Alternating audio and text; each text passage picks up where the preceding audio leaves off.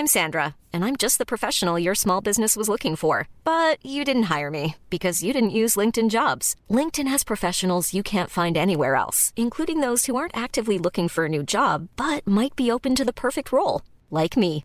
In a given month, over 70% of LinkedIn users don't visit other leading job sites. So if you're not looking on LinkedIn, you'll miss out on great candidates like Sandra. Start hiring professionals like a professional. Post your free job on linkedin.com/people today. Hello there, Foo followers. Ben Johnson here, the host of the Kung Fu Movie Guide podcast, reminding you that if you would like to support this show, we have a donations link available. Any spare pennies you may have would be greatly received to help with the upkeep of this show, the website, the social media accounts, and so on. Simply head over to paypal.me/Kung Fu Movie Guide to donate whatever you can. And a huge thank you to any listeners who have supported us over the years. You have our gratitude. Okay, thank you, and on with the show. Well, if you're really so determined to have a fight, then I'll oblige.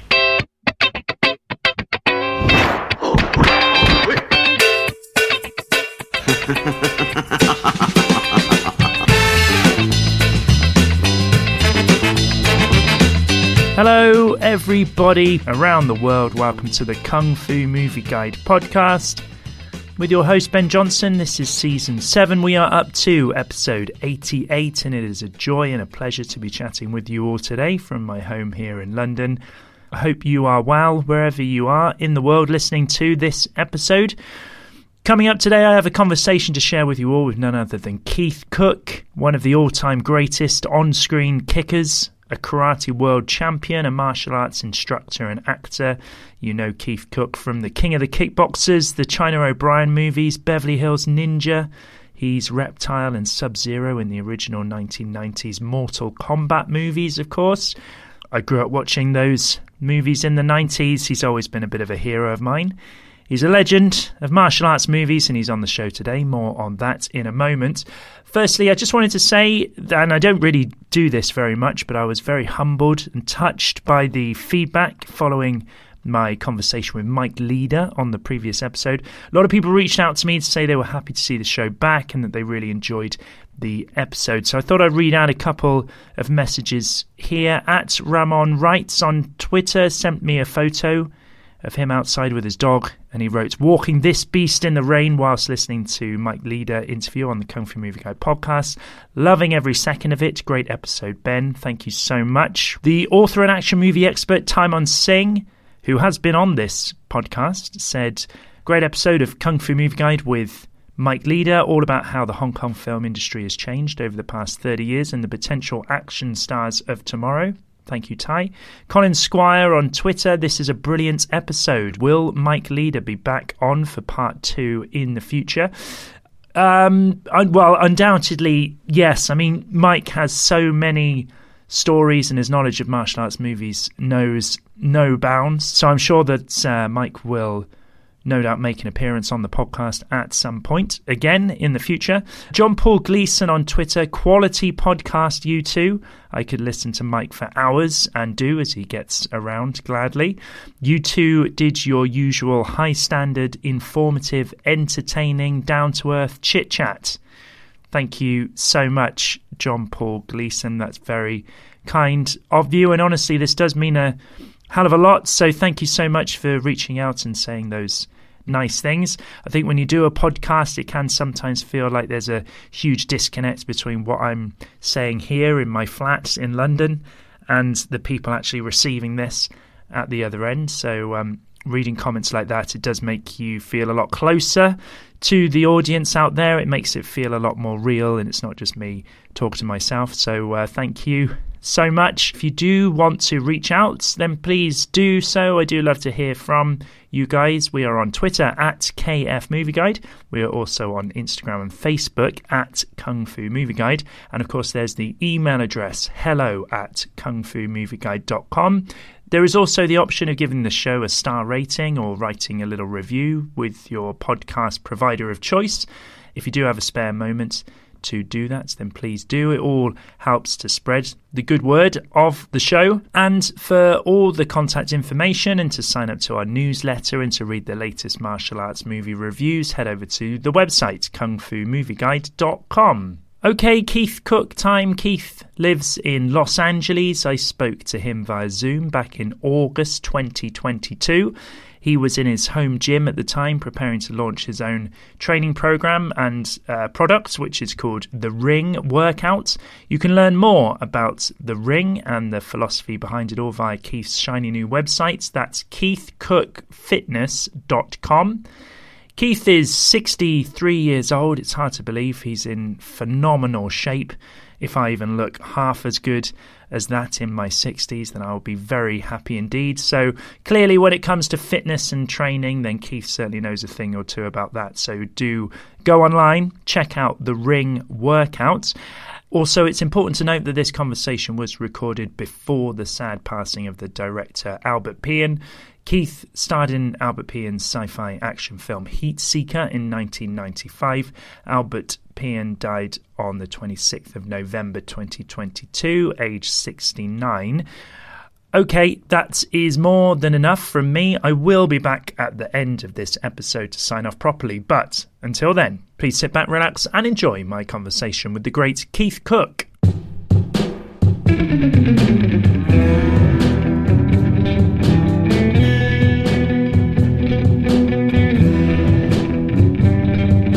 So you're in the gym there, or are you at home at the moment, or where are you? I'm at home. But I teach classes from here. How have you found it post pandemic then, Keith? Are things sort of back up and running? Are they as they were before, or a few adaptations? They seem like they are. I decided to close my studio that I had for 27 years. I teach martial arts classes still. I have small groups of kids and adults. And then I do privates, also in martial arts. But, my focus has gone way more towards kickboxing now than traditional martial arts. I have this workout, this very unique workout that I started with this device right here. This right. It attaches to your foot, and you can do. It's a really good workout. So anyway, this is the thing that I'm getting ready to launch. Is this your own patented gym equipment? Yes. Yeah, good stuff. That was another thing that took a long time was to file for the patent. And one of the things that we're patenting is not just the device itself, but the way you use it. The method. This workout with this Ring product that I'm showing you that I actually invented using fitness tubes in very creative ways to train myself and then to train people in my classes. I had a pretty good sized place, and we had chin up bars all the way across one wall. And so we would hook onto chin up bars and do rotations along with extension exercises. And that's what this is for. It's really excellent for rotations, and you can move. You can do foot because it attaches to you. Yep. It's not you don't have to stand on it or connect it to anything. It connects to you. So you can actually move around, which makes it very versatile. What's that called, Keith? What's the name of it? It's called The Ring. The Ring. The Great. Ring. Yeah. Great. And I was doing it for years. I was actually making my own tubes with recycling what, the cover that covers it to make sure you don't get snapped, and I made them myself and sort of perfected the length that they needed to be for this workout. And for different heights of people, we have 3 different lengths, and we have 7 different strengths of tubes. And I got everything made in America. It's really high quality. I follow you on Instagram, and I've seen your videos in the past, and you're still doing your wushu forms, and you're still, working on the bag and everything, and still kicking and looking great. You've been a teacher, instructor for so many years now. And I just wondered whether you'd noticed with the new generation, the younger generations that are coming through your school, has it changed as to why people learn the martial arts these days? Do you still see it as popular also as it once was? Well, you know, my last experience in there was pre-pandemic, really. Yeah. It still seems like the main thing for people, and that's why I don't think it matters so much like what style you do. It's about discipline and focus, dedication, you know, those great words, you know, that, excuse me, a lot of parents have concerns about their children being able to pay attention and having self-discipline and being willing to try hard at something. Mm-hmm. I use that a lot when I teach, you know, like, you know, the main thing is to show up and try hard, you know, put some effort into it.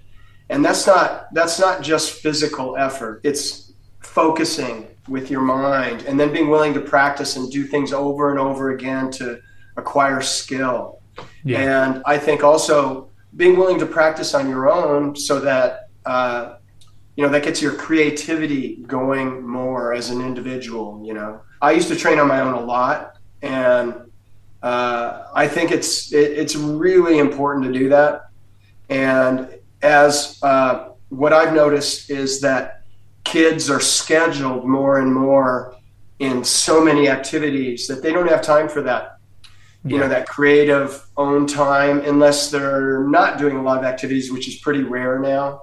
In Los Angeles anyway, kids have calendars, you know, and they're booked up solid, you know? Yeah. And I don't really think that's a good thing. And also kids, you know, they're into karate one day, but then it'll be, I don't know, they'll be into guitar or drum kit the next. You know, it's just sustaining that sort of interest in those kinds of activities, isn't it? Yeah.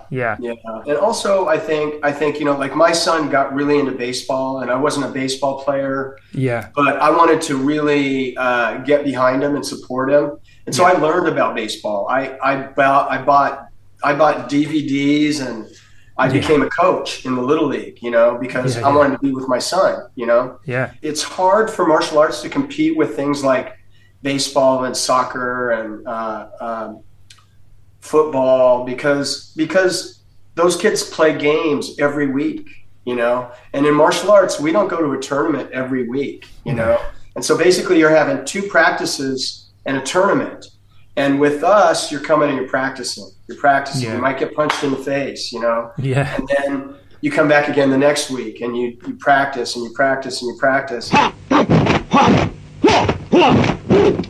If you cast your mind back to the reasons you first got into the martial arts, I mean, I believe you were young. You were 12 years old, is that right? Yeah. Yes. Yeah. I got bullied a little bit, you know? Yeah. And I grew up in Seattle, which didn't really get bullied there, but my dad got his PhD at the University of Illinois in Champaign-Urbana. I remember being in school, and I was the only kid that was, you know, remotely Asian, you know? Yeah. The Japanese side of your family is through your dad, is that right? Yes. Yeah. And so, my last name is actually Hirabayashi. So anyway, I got bullied a couple times. I got beat up, and, you know, I got beat up by this guy that was supposed to be the toughest kid in the school. I didn't even fight back. I thought there was no point because he was the toughest kid in the school, and there would be no point. I would just make him want to hit me more times or something like that, you know? Yeah. And he did it in front of our whole classroom while the teacher was out. And he beat up other kids too, not just me, on different days. And you know, I wish I would have fought back now. If I could go back to that day, I would have just went for it because, it wasn't good for me, you know, but, psychologically it wasn't good for me, you know? And, I regret it, you know, I felt humiliated, you know, by that incident. And I think it made me have a little bit of a chip on my shoulder, and it's one of the reasons why I got into martial arts. And I don't think I feel the same way about that anymore, but it was driving me in the beginning, you know? And I really wanted to be a fighter and thought I was a fighter, you know? You had that in you then from a pretty young age. That was just your thing? It was my thing, but it was through Bruce Lee, you know? Because when I saw him, you know, his attitude, the attitude that he had, And so that's why I wanted to do Kung Fu, you know. And I saw a demonstration at the University of Washington at the street fair. And my instructor, Roger Tung, I don't know if you've heard of him. Unfortunately, he passed away a few years back. But he was putting on a demo, and he had kids in the demo. And I was like, oh, my God, I got to go there. And so I signed up there, and that was it. I went there. I went there every day. Yeah. And this was Kung Fu Wushu. Were you learning Wushu at this age? Or he called it Northern Shaolin, you know, Northern Kung Fu. And then he was born in Shanghai. So he had been introduced to Wushu as a child, you know, but I don't think he gave me all the history of it, you know, and, but his family moved to Hong Kong, and then they moved to Thailand. They moved to Bangkok, and that's where he studied Taekwondo. And so he was, you know, a guy who came from originally a Kung Fu background as a kid, and then when he was a teenager, he took up Taekwondo. He got his black belt in Taekwondo, and moved to the United States. Because you went to see when Jet Li was in the Beijing, you know, national team. Yeah. So you saw that live then, did you? You must have been quite young. I did. Yeah. Okay. I was blown away. Yeah. Yeah. I had already seen videos of them previously, I think from an earlier performance or something. Yeah. But I remember going to, I think it was the Cow Palace in San Francisco. And seeing the Beijing Wushu team. There's pictures of Jet Li on the White House lawn there with Nixon, and this was the first time. This was the first signs of China sort of opening up to the world, wasn't it? And you know, the Beijing Wushu team are there doing their demos. So in the popular culture, no one would have known what Wushu was at that time, would they? Right. I don't think so. Yeah. I didn't know. Yeah. I didn't know, and you know, people, you know, sort of misuse the word. I think they use it like it's a style or something. Yeah. To me, that's not. I mean, I don't look at it as a style. You could look at it as a sport in China, but really, what it means is martial arts. So you know, so it's a broad term. It's the butterfly style. You started competing pretty early on as well, didn't you, Keith? Were you just taken with the idea of competing? I went to the first tournament 3 months after I started. After I started taking lessons. How did you get on? Not good. No, not good. No. Yeah. And I was in the junior division. You know, I think it's like 12 to 15-year-olds, so I was kind of young for the division. Yeah. And so I got beat up a lot, man, in that division. Yeah. I didn't really start winning till I was in the brown belt division and the black belt division. I think I was competing in black belt division by age 17. Yeah, wow. And you quickly learn what works and what doesn't when you're competing, don't you? If you just, you know, when you mess up and you get a punch or a kick to the head, that's... And you know, you meet a lot of interesting characters and different ways that people fight and stuff like that. And I thought, again, I want to come back to that. I thought I was fighting, you know, and I was going to point tournaments, but the attitude was, this is how you fight, you know, and they have these rules so you don't hurt each other too bad, you know, or something. Yeah. But the you know, people follow those rules to very different degrees. You know, some people are trying to take your head off. Yeah. You know, they don't really care about the rules. They just want to get fight experience. And you'd run into that quite a bit back then until you get to the higher level tournaments where people are really focused in on the rules and scoring points, you know. They're kind of rough, you know, some of the smaller tournaments. You get a lot of good experience entering those tournaments, you know. Yeah. You never know what's going to happen, you know. Was that the kind of fighter you were, Keith, or were you someone stickler for the rules? I would just try to get away with whatever I could. And if somebody was trying to hurt me, then I wasn't afraid to try to hurt them back, you know? Yeah. When I was, I think it was 18 or I might have still been 17, I got into boxing, you know? Yeah. And I really liked it because you had to get hit, you know, you had to learn how to get hit. That's one of the problems, I think, with martial arts, sort of. It's a big challenge. And one of my coach, Chuck Merriman from the Atlantic World Karate Team, he was the one who said, he said, you know, Keith, karate, kung fu, things like this, they're based on, a lot of it is based on theory because you don't really do the stuff to the other person, you know. Boxing, kickboxing, jiu-jitsu, even judo, very little theory. You're really throwing the guy. You're really punching the guy, you know. You're really grappling with the guy, you know. And I think that's a really good point. You really do have to learn to get hit. Otherwise, you know, my experience is people who aren't used to it, a lot of times when they get hit, they freeze up or they fall down, you know, and they may not even be like hurt, you know, but they haven't trained on that. So they, you know, their legs just fall out from under them or they panic. When a parent brings in their child too, they have different expectations now. You know, the people used to come in who were, you know, Jean-Claude Van Damme fans or something like that, and their exposure to the martial arts was what they saw in the movies, you know? Now it's because, you know, dads are MMA fans, and so they have different expectations. And I felt, you know, I feel that, you know, like I have different expectations too because of MMA, you know? It's like an evolution of the martial arts, you know? Do you think if the UFC was around in the 70s/80s when you were seriously competing, would you have gone into the UFC? I definitely would have tried, because I tried everything, you know? I kickboxed, I fought in the full contact taekwondo, I fought in contact Japanese tournaments, and I just wanted to, learn how to fight, you know?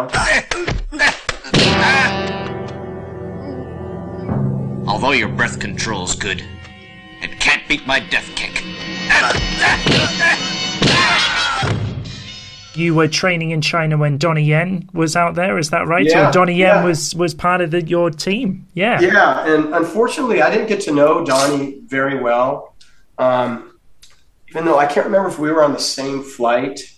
We went to the Wushu National Championships in Fuzhou together, and he demonstrated the mantis. And I was demonstrating free sparring, you know, with pads on, with one of the guys that came with us. And so we were all doing, you know, demos and training, and I was always impressed with Donnie, though, you know, and I still am. You know, he's one of my favorites. So one of the best. Yeah, absolutely. Were you impressed when you were in China? And obviously that is the national sport there. And, you know, we've all seen that footage of just thousands of, you know, kids or, you know, doing the wushu in the in a line. Were you pretty, you know, impressed when you were over there? Well, I was very impressed. And I was very impressed before I went. You know, after we left that tournament, we went to the Jiangsu Wushu place for that province in Nanjing. And we trained there for like 3 months. And it was intense. It would be like 3 hours in the morning. You know, you go rest, have lunch, and you go back for 3 hours in the afternoon, 6 days a week. And, you know, at first, and you're running, they have you doing, you know, some physical fitness stuff, like mainly running. And I remember having like really bad shin splints for a while from all the jumping and the running, you know. And but I was really impressed with the athletes, and I don't think they really looked at it as martial arts, though. A lot of them. Some of them did, though. You could tell. It seems like they wake up their warrior or something, and it's not just technical. There's something going on in their imagination that is, you know. There's an element of theater to the wushu as well, isn't there? And it's, you know, it's acting in a way, you know, on some level. Yeah, and I think you know the best actors can't tell that they're not really there, you know, really, when you're watching, you can't tell, you know, and I love it when you see somebody doing a form and it looks like they're really kicking somebody's ass, you know, I love that, you know, and that's a big challenge in Wushu because of the, you know, things like the long fist, you know, and you're doing this. You know, and going, what? How are you going to fight with that, you know? You obviously are very well known for your incredible repertoire of high kicks, jumping kicks, as displayed in many of your films. Do you put that down to your taekwondo training, but also the Wushu as well, to be able to jump, you know? I think it's a combination of both, because I think, you know, one of the things which I think was really good experience for me was I got to work out with the Beijing team because my instructor hosted them for a while when they were here in Los Angeles. Yeah. And so I worked out with them, you know, and there's something in the rhythm of their jumping, you know, that's different than anything else that I had experienced before. And I used to think, wow, they're jumping super high. And they're jumping really high. Yeah. But there's even more to it than that. Is like when they do a jump kick, they get the kickoff so early in the jump and so fast that there's a lot of, it looks like hang time. Yeah. Because the kick, a lot of times they have already hit the kick and they're still going up. Yeah. And that's a rhythm thing. That means they jump high, they jump fast, and they kick early. You know, and you start to pick up on that rhythm when you work out with them. Yeah. You know, when they go and then you follow up, because we do all this line kicking in Wushu. Yeah. Yeah. And they do a lot of line kicking in Taekwondo too, but it's more rhythm, you know, doing lines and they jump sometimes, but I think that the jumps in Wushu are pretty extreme. But when you look at some of these Taekwondo demonstrations, what they do is just as extreme. Like when they jump up high and kick a board or something, break a board. It's incredible. Some of those things are incredible that they do. Yeah. You know? Yeah. I can't believe it actually. What I started to notice was I was almost always doing a jump kick, even if it wasn't really jumping. I was just making the foot on the floor very light, so it could be mobile, you know, but you're still defying gravity, you know, you're still, and you learn that from doing a lot of jumps, you know, and so I could jump backwards and kick someone. I could jump forward. I could jump straight up and kick someone. Yeah. And I use that a lot when somebody's attacking me, you know, taking some distance away and kicking. So I would literally be up in the air. And I think that quick rhythm from the Wushu, I think I really learned something on how to get a kickoff early, you know, when you're really light on your feet, you know, and I've seen a lot of Taekwondo people do it too. You bastard, I didn't know who you were. You watched Bruce Lee, were Kung Fu movies, was that part of your childhood, part of your life growing up? You remember watching a lot of movies? Yeah, I mainly was into Bruce Lee. Yeah. Usually when I saw another martial arts movie, I would feel a little like not as into it as when I saw Bruce Lee. Yeah. And I think that goes back to the attitude, which was sort of a little defiant, you know, and I think I related to that at the time. Mm-hmm. You know, I have a lot of respect for Jackie Chan because he's just like such a warrior, you know, like I don't know how he did it for all these years, you know, I just get so impressed with him, you know, and the creativity, but I think he's also a very good actor, you know, like now, I mean, look at these, I forget the name of the movie he did with Pierce Brosnan, where his daughter, the foreigner. The good foreigner. Movie. Yeah. Oh man, I was blown away by him in that movie. Yeah. You know, I just think, you know, in The Karate Kid, you know, great. Blown away by him in the straight role, you know, where he's not doing his usual, you know, ow, you know, or whatever. Yeah, exactly. You know, like, he's really, you know, but you know, I'm just like really look up to him. Yeah. You wanted to get into movies. Was that something that was always a passion of yours growing up? And you were thinking, well, what was your ambitions there? Well, I think it's natural for martial artists, since a lot of our heroes are in the movies, to aspire to be like them. That's true. You know? Yeah. And so I feel like that's what inspired me. And that was when my instructor moved down to Los Angeles, and then he was like, Keith, come down here and teach for me, and then you can try out for the movies down here, you know? And yeah, I want to do that. That's the 80s, mid-80s, roughly? This was 1985. Yeah. 85, yeah. And you were auditioning, doing acting lessons? Were you doing lessons? I did, but I didn't really know even how to do anything, so I didn't know how to find an acting coach. I know how to go about it. And actually, James Lew, you know who James Lew is? James Lew, yeah. Yeah. He's a very prominent stuntman, and he was around the Kung Fu world for a long time. You know, I knew him before, I think he was even, I don't know if he was doing stunts, but I met him at martial arts tournaments, Yeah. And I was like, wow, that guy looks like a badass, Yeah. But anyway, I got to know him, and he told me about a guy that could take headshots, and I got some headshots made. And that headshot guy told me about some place where I could become an extra, because I didn't know what I was doing, Yeah. So I'm teaching martial arts and I'm wandering around blindly trying to figure this out. Did you want to be a lead actor then? Was that your dream? Well, that was my dream. Yeah, that was my dream. Yeah. I think I talked to Ernie Reyes Sr. and he told me about an acting workshop that him and Ernie Jr. used to go to before that series Sidekicks that he did. And they used to teach martial arts, because a lot of acting studios have they have stage fighting, or they'll have ballet or whatever, some kind of movement thing. And so I show up there and signed up for the acting classes. That's how I met Michael Bean, the guy from the Terminator, and I ended up training him. But I started teaching classes there for a trade-off for my acting tuition. And I was there for like 6 years. Oh, wow. Wow. You go to acting school for 6 years.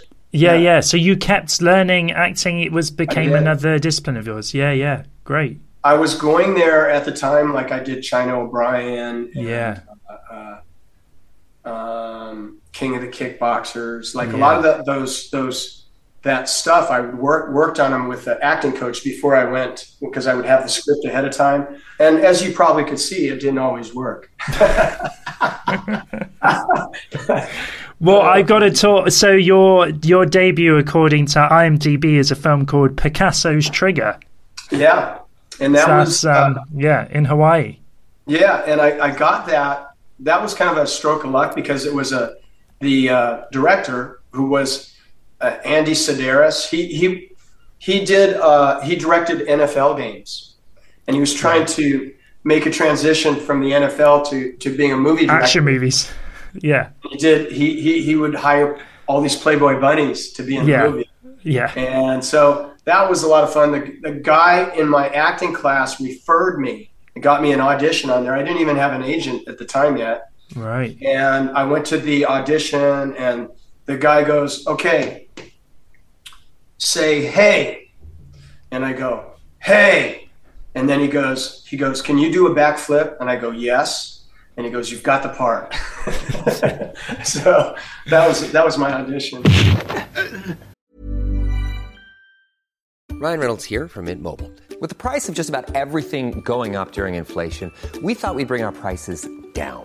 So to help us, we brought in a reverse auctioneer, which is apparently a thing. Mint Mobile Unlimited Premium Wireless. How to get 30, 30, how to get 30, how to get 20, 20, 20, how to get 20, 20, how to get 15, 15, 15, 15, just $15 a month? Sold! Give it a try at mintmobile.com/switch. $45 up front for 3 months plus taxes and fees. Promo rate for new customers for limited time. Unlimited more than 40 gigabytes per month. Slows full terms at mintmobile.com.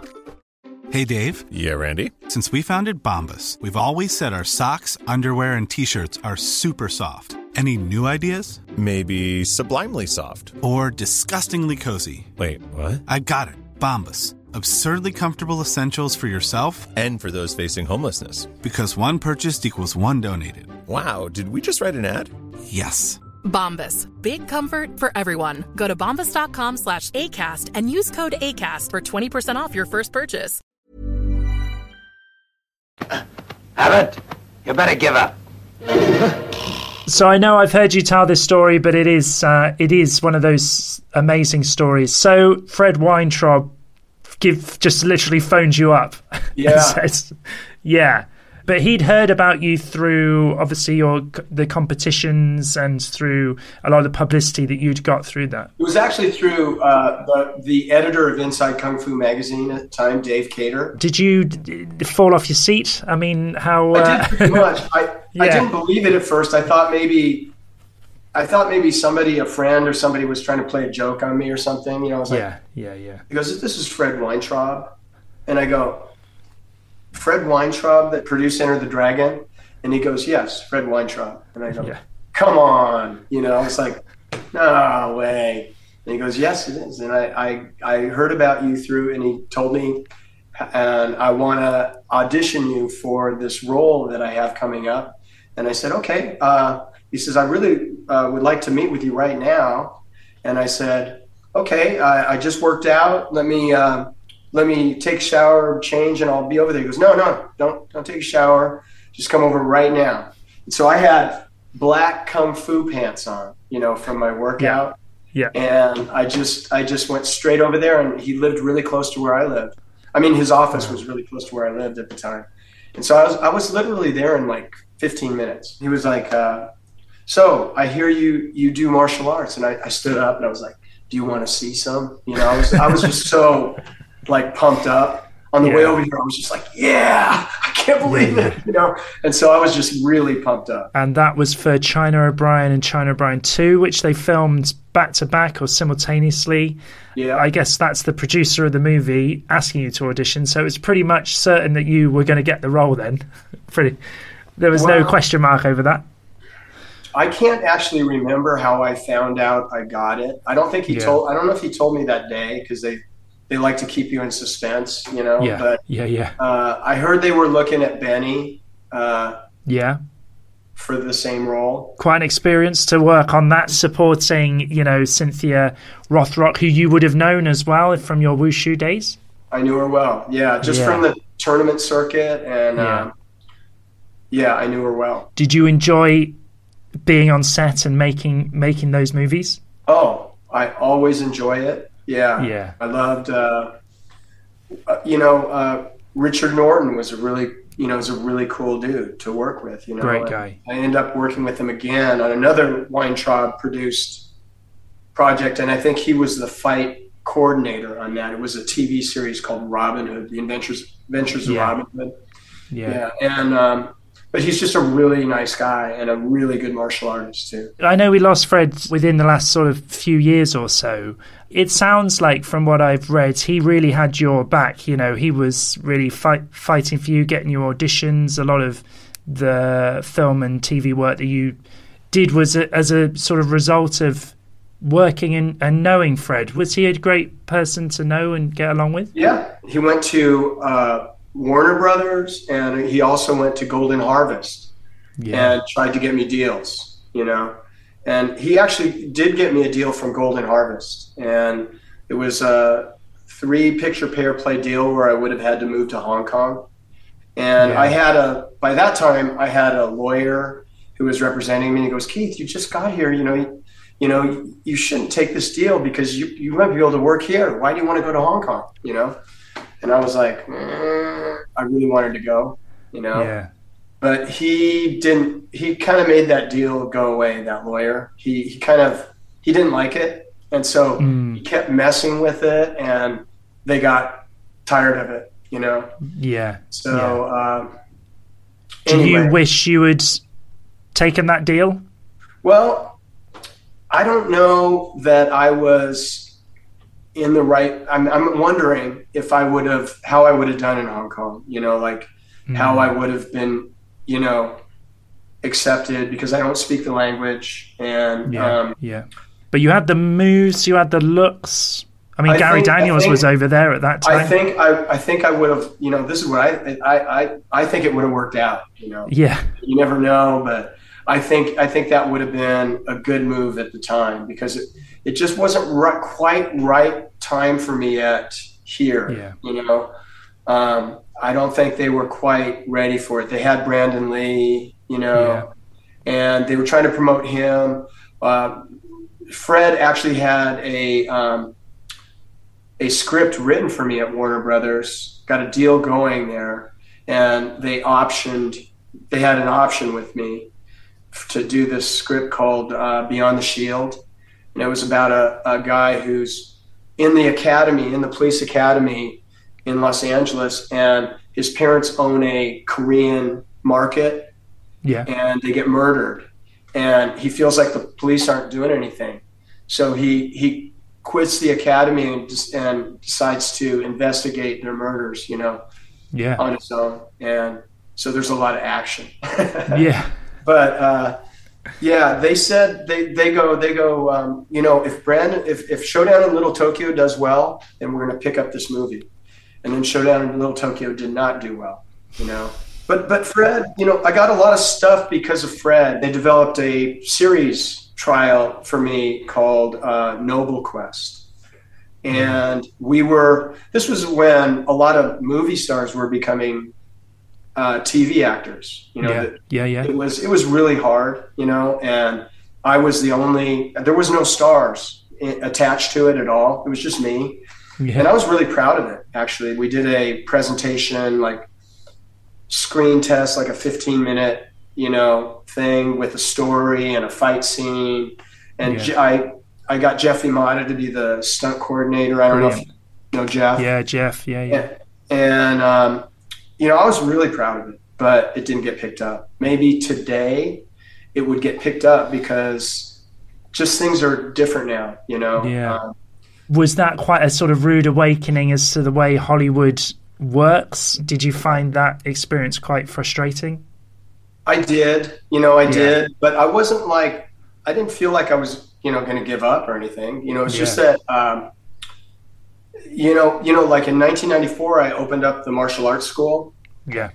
And it started to take me over in a lot of ways, without even me realizing it, like you're just...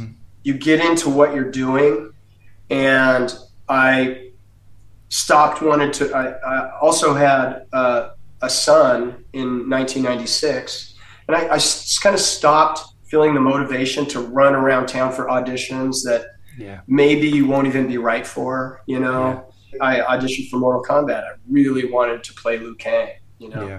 And the director just didn't see me in that role.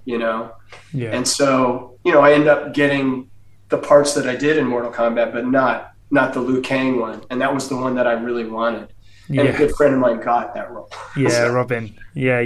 Robin had trained with the same instructor. Is that right? You knew Robin from years ago. He knew Roger. His instructor was good friends with my instructor. So we had times when we trained together and we'd visit each other. And, and we ended up going to China together.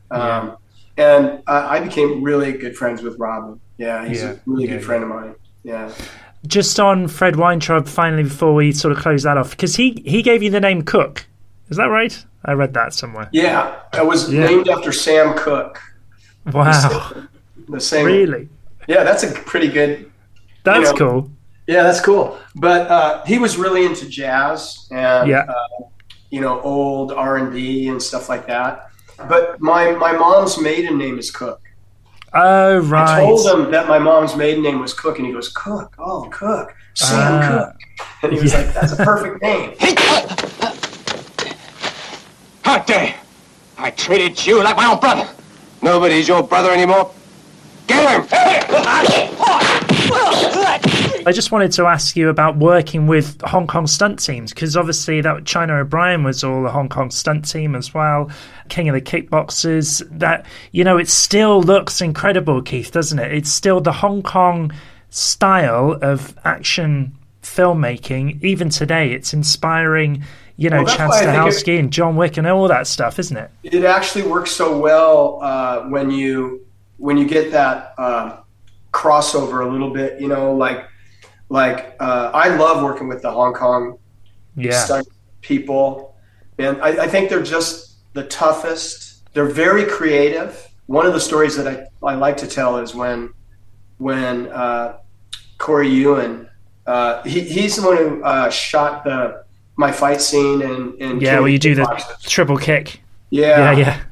And he wanted me to kick the whole time. He didn't want me to do any punches or anything, but he was very easy to work with. But what I noticed was when he came on the set, it was like, I don't know if you ever, if you have the E.F. Hutton commercials there, when E.F. Hutton speaks, you know, and then everybody gets quiet. And that's what happened when he came on the set, man. Everybody was, nobody wanted to look like they weren't, didn't know what, exactly what they were doing, you know? So you just knew that he was very highly respected. Yeah. And what he did with me was, you know, he didn't know me, you know, he just go, okay, I'm going to have these five guys come at you right here. What would you like to do to them? And then I'd say, well, I could do this and this. And he goes, could you do this? And I go, yeah, I can do that. You know? And so it was like, he gave me the setting and he let me do what I wanted to do. And then sometimes he would ask for something, you know? Yeah. And like, he asked me if I could hold my foot out and come around chest, you know? And I said, yeah, I can do that, you know? And so, I loved that. I felt really lucky that I had that experience. That was the only fight scene that was the only thing he directed in the whole movie. Yeah. Because that wasn't his movie, was it? Yeah. In that fight scene, there's a guy right before I start fighting. There's a guy who falls off that. There's like a staircase that I come running down. Yeah. Guy that falls off. I was so impressed. You know, he didn't have any pads on, and he fell right on his side on dirt. You know, that was the floor of the house. The floor of this house was dirt, and you know how it was like cement. It was not forgiving at all, you know? Yeah. And so it was when this guy took that fall and then they asked him to do it again and he did it again and you could just see that it really hurt, you know? So. But I mean, as much, I know health and safety wasn't really a consideration, I guess, but it does look good, doesn't it? On screen, you know, with a bit of impact, it does make all the difference. And that slow motion kick that I do at the end of that scene, that's another triple kick. Because you know, so not all the stuntmen were Hong Kong guys. Yeah. There was a group of Hong Kong guys that were the main guys, but they had local hired people too. Yeah. And that was a big fight scene with a lot of people, you know, in the fight. Yeah. And so they had local guys. And when it came to the end and I had to do that triple kick on this guy's chest, he couldn't stand there. He couldn't take it, you know, so every time I kick him with the first kick, and to me, I was kicking him light, he would try to get away. And I think Corey had seen enough, and he just goes to the Hong Kong guys, who wants to stand there and take this kick?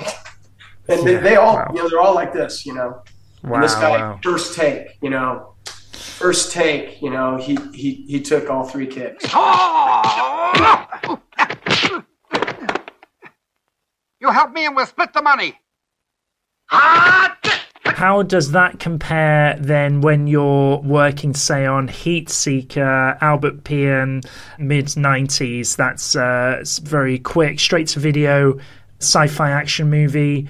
That, in comparison to the Hong Kong style, that must have been quite different, I would imagine, Keith? Well, you know, but... did you know that Chad Stahelski? I did know that. He's one of the fighters in that, isn't he? Yeah. And the tournament. You know, it's funny because the day that I went for the audition or screen test or something, no, I think I had already gotten the part, and I was going to some kind of screen test or something, and that's where I met Chad. Yeah. And I remember, you know, I said, "Hey, how you doing?" or whatever. I was like, "What are you doing? Where are you from?" You know, and I found out that they were all from the Inosanto Academy. Yeah, you know, which is great. Right. And those guys are so good. Burt Richardson was the fight coordinator, you know, on that movie, the choreographer, fight coordinator. And I love those guys. I love working with those guys. You know, for the little amount of experience that they have, they're so relaxed that when they take a hit or something like that, it's just... Yeah, they have rhythm. They have good rhythm. You know, they do really good reactions, and they wanted to do this for a living, so they cared a lot. You know. Yeah. And I think that was a really good experience. The thing that was so hard about that movie is the way that Albert Pyun shoots. He shoots with, instead of like going in for coverage, like what Corey Yuen would do in a fight is, you know, you're only doing 5 or 6 hits, and then there's a cut. and then they reset for another angle or something like that. And they have like three cameras, you know. And Albert Pyun surrounds you with cameras. He hides them in the audience. He puts them up where nobody can see them. And at any given time, you're being shot by 5 or 6 cameras, and you do master after master after master. And you never know what direction you're playing in, you know? Yeah. So as an actor, like an action actor, it's kind of frustrating because you don't, you know. Well, how do you know if you've got a good take or not, or if it's going to look good? Exactly. Yeah. So I was always like, okay, I'm going to play for that camera right there. Yeah. And, you know. Well, Gary Daniels was in that movie as well. I guess he would he have been used to that style of filming at that point? No, maybe not. He has worked with a lot of Hong Kong guys, right? Yeah, I mean, of course. And I don't think anybody thought that that was a good idea, you know. Yeah. And you can see in the movie, you know, the way it came out. I think it's really difficult for the editors, you know. Yeah. Yeah. Because there's so much footage, you know? Yeah. And on each take, you know, there's so many cameras running, and, you know, they might eliminate some cameras, you know, but, you know, I remember them telling me they shot 100,000 feet of film in one day, you know? And I was like, whoa, that's going to be, you know. Gosh, I guess they try and get the most out of the limited days. Yeah, we shot that movie. I was in the Philippines for 10 days. Yeah. 10 days, and we had one day in Rome, you know, which was nice, you know. Yeah. And I enjoyed going to the Philippines, you know. I enjoyed going to Rome. You do the naked streak through the streets of the Philippines. Yeah. Yeah, that's so funny because I was just reading, you know, because I don't really pay attention that much, but I don't know what I was looking up, and I think I was looking up something with Heatseeker, and then I see this person has done ratings of my films or something like that, and they were comparing it to Jean-Claude Van Damme's booty scenes or whatever, you know. I was like, right, yeah. Oh, it's hilarious, you know. Yeah, because you know, like I almost like have forgotten about that movie. That's how obscure it is, you know. Yeah. But this is the thing with the internet. All these things, they come back, don't they? Yeah. They come back to haunt you. I must talk to you about Mortal Kombat. And I know you mentioned there you went for the Liu Kang role, but I've got to say, I mean, I loved that movie growing up. Wore out the VHS. Such a great movie. And Annihilation as well, that came a few years afterwards. The reptile scene, I've got to say, is probably the best fight scene in the movie. And you must be incredibly proud of the work that you did there in that movie. Is that fair to say? Yeah. Well, I can't remember actually right at this moment, if how Robin feels about that with his fight scenes that he's done, because he's done a lot of different stuff too. And, you know, he had the fight. He's had some great fights, you know? Yeah. But yeah, I'm most proud of that fight. Of any fight that I've done, and I'm also really proud of the one from King of the Kickboxers. You know, I think those are probably my two best works. You know, and you know I love that I was allowed to put my two cents in. You know, here and there. We were going through the thing, and you want to help. You know, you want to help as much as possible. And I was like, maybe I could do this and then do a sweep and get up with a spin kick. And then Robin goes, I want to do that. And I was like, go ahead. You know? And so he did that move. It was the first time that I felt like, you know, a fight was given the attention that, you know, the director was really into it. You know, he walked through and you could see his imagination at work, you know, and, you know, and, you know, nobody wants to compromise the quality, you know, and you just got to love that, you know. The set was really cool, you know, it was just, I still love that I still think that's the best Mortal Kombat movie, you know? Yeah. I know I'm a little biased. Are you a fan of the new one? Did you enjoy the new one? I did enjoy it, but I mostly enjoyed the first part, you know, the first fight scene. Yeah, and then after that, it sort of lost me a little bit. I didn't, you know, like they have a different Liu Kang, and I want to fight the new Sub-Zero. I want to fight that. I challenge him. Joe did a great job in that movie. Yeah, the Sub-Zero Scorpion stuff was it was the best part of the movie, really. Yeah, and that guy Sonoda. Hiroyuki Sanada. Yeah, he's like 61. I know. I want to fight those guys. Come on, man. I can do it. That fight scene's edited so well, and with the music as well. I mean, they really gave you guys a really great platform to really show your stuff there, I think. And that's probably why, it really stands out in that movie as much. I love the whole movie, but, it's just such a standout sequence, isn't it? Yeah. And you know that was done after, right? You know that it was done after. That was the reshoots. Yeah. Yeah. After they tested the movie. People wanted more action, they said, and that was a reshoot. And Robin actually called me up and said, "Hey Keith, can you come fight me?" And I was like, "Yeah, that's great." Because what was your involvement in the first one? Because I know you did quite a bit more on the sequel, didn't you? I know you were Sub-Zero in the sequel, but were you involved in a lot of the choreo as well in the second? I was involved with I helped. Wherever I could. Robin was the choreographer, and basically I was, behind the scenes, the rehearsals and stuff like that. He was always busy. And so I was helping with the rehearsals and stuff like that. I helped actresses rehearse fight scenes and actors.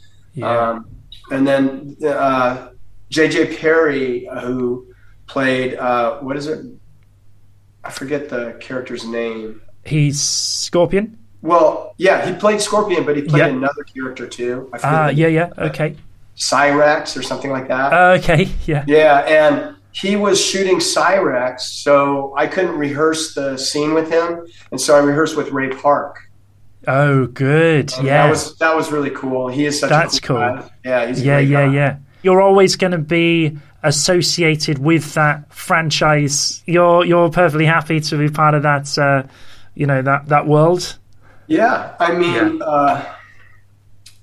absolutely. And I just started going out with Chris Casamasa and doing some fan engagements around the country. I hadn't done that before. I've been to about 4 of them now, and hanging out with Chris, because I don't see Chris that much anymore. We trained we had the same coach in Los Angeles here, and he passed away, unfortunately. That's where I used to see him, and I the past few years haven't seen him at all. And then we're doing these things together, so it's really fun, It's I bet it's a lot of fun, and it's really nice meeting the fans that appreciate that kind of work, and stuff. So that's been a good thing all around. Well, I'm afraid you've no choice. How about you dead? Are you still sort of actively looking for projects? Is there work that you would still like to do on the movie side, or are you quite happy to sort of close that chapter now, would you say? I'm happy. I'd be happy to do more work too. It's just that I don't go looking for it. I don't go out. I don't have an agent. Yeah. It's just if somebody remembers me and they call me or something, then that's how I end up working these days. And it's sort of like, like I did a stunt thing on a new Star Wars thing called Boba Fett. Yeah. And it was just because they need people who could do a weapon. It was during COVID. And so I sent in an audition video, which I actually posted on my Instagram of me doing the staff. I hadn't done the staff for years, but I can still pick it up because I teach it, Yeah. I teach it to kids and stuff. And so I can still manage to, put some combinations together and stuff like that. But I ended up getting the part, and it was grueling, man. Yeah. But I the last thing I did too was a thing called Champions of the Deep, where I had to act, it was a terrible movie. I just say it. Yeah. But, that was just somebody calling me up and said, "Hey, do you want to do this?" And I said, "Sure." Yeah. Okay. So you're still open to it then, Keith, if someone's, John Wick 5 maybe? Yeah, exactly. Yeah, I'm up to fight Mark Dacascos anytime. Yeah, anytime. Bring it on. You must. Do you keep in touch with those guys? You must still, you know, see those guys around a bit. Not much. And actually, since COVID, I haven't seen Robin.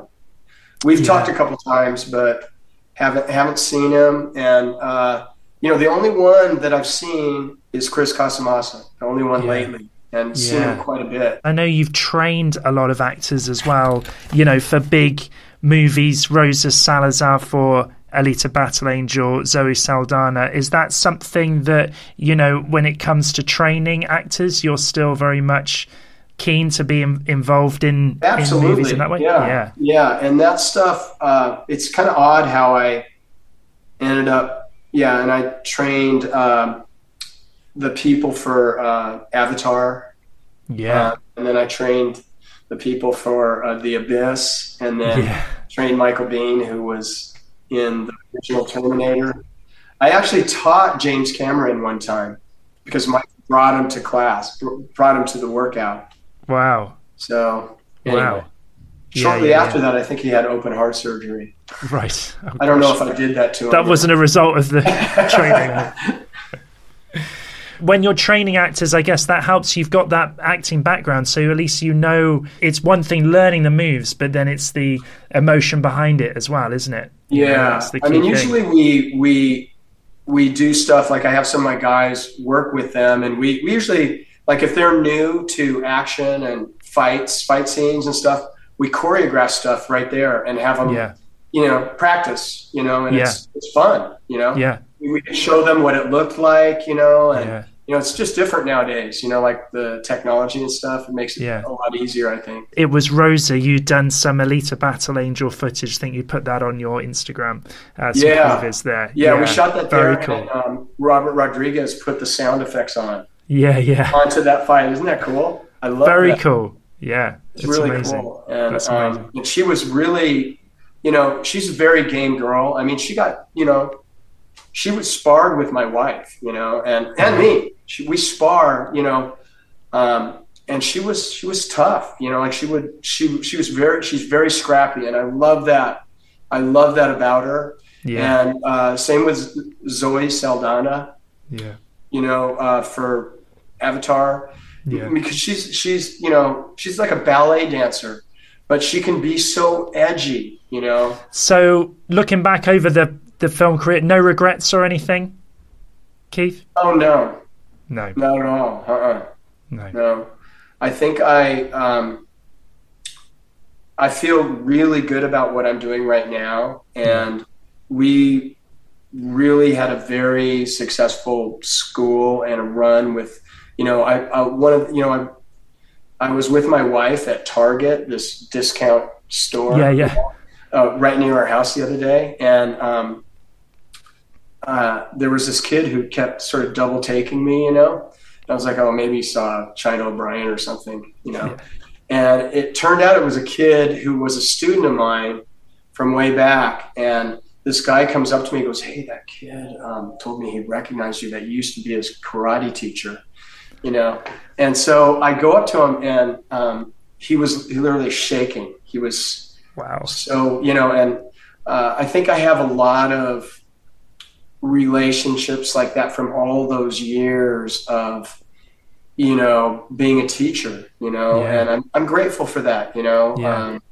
And so I think, like I said, it kind of took me over, and it became my main primary focus other than being, you know, a father, you know? And so it's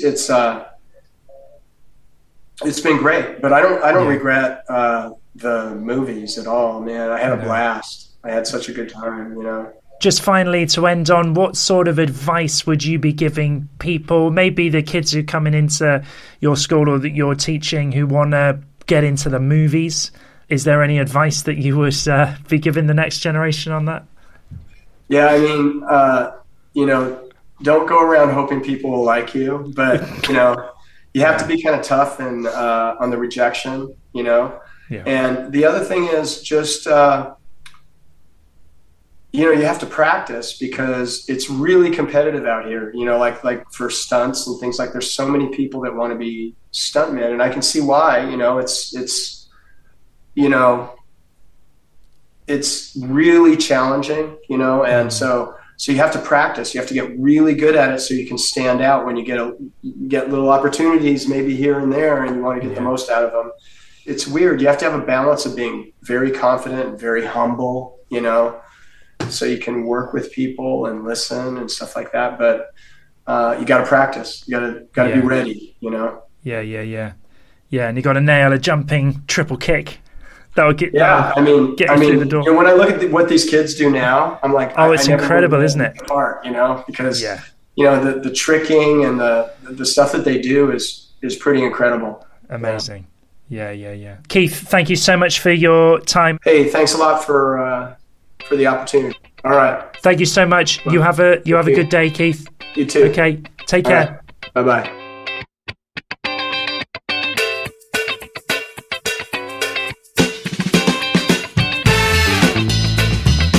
Keith Cooke there, one of my childhood heroes. Loved watching Keith Cooke growing up in the 90s, those China O'Brien movies, Mortal Kombat, of course.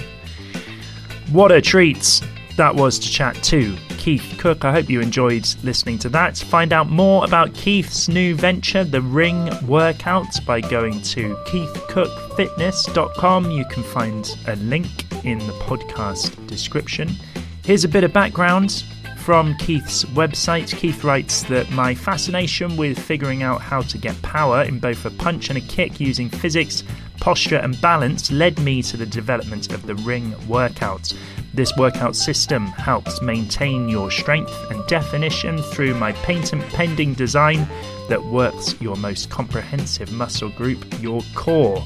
Through this total workout system, I want you to be empowered to achieve and maintain your fitness, strength, and rehabilitation goals. Start a free trial today. It doesn't say that last bit, I've just added that there. So there you go, working the core. Very important to do that, Foo followers. Never neglect the core. That would be my advice. You can follow Keith Cooke on Facebook and Instagram. His name on both of those platforms is @KeithCookeStudio. So thank you, Keith, and thank you to all the loyal Foo followers out there who have listened to this episode right to the very end. I do realise that I say that all the time at the end of every episode, and you may wonder why, but it is just because, according to the stats, not everyone does make it this far into the episode. So if you have done that, thank you so much. That does mean a lot. It means you are the hardcore, you're the Shaolin masters. You've smashed your way through all the chambers and made it out the other side, so thank you very much for that. Congratulations. Your reward will be another new episode of the Kung Fu Movie Guide podcast, landing very soon. The next one may be a little longer to arrive because I'll be away this week, so might struggle to turn it around in the usual 2 weeks. But anyway, do keep it locked to all the usual KFMG pod channels to find out the latest updates and news and information regarding the show. So until we meet again very soon, do take care, stay safe, be well, work on that core, and I will speak to you all again very soon on the Kung Fu Movie Guide podcast. Thank you so much. Bye for now.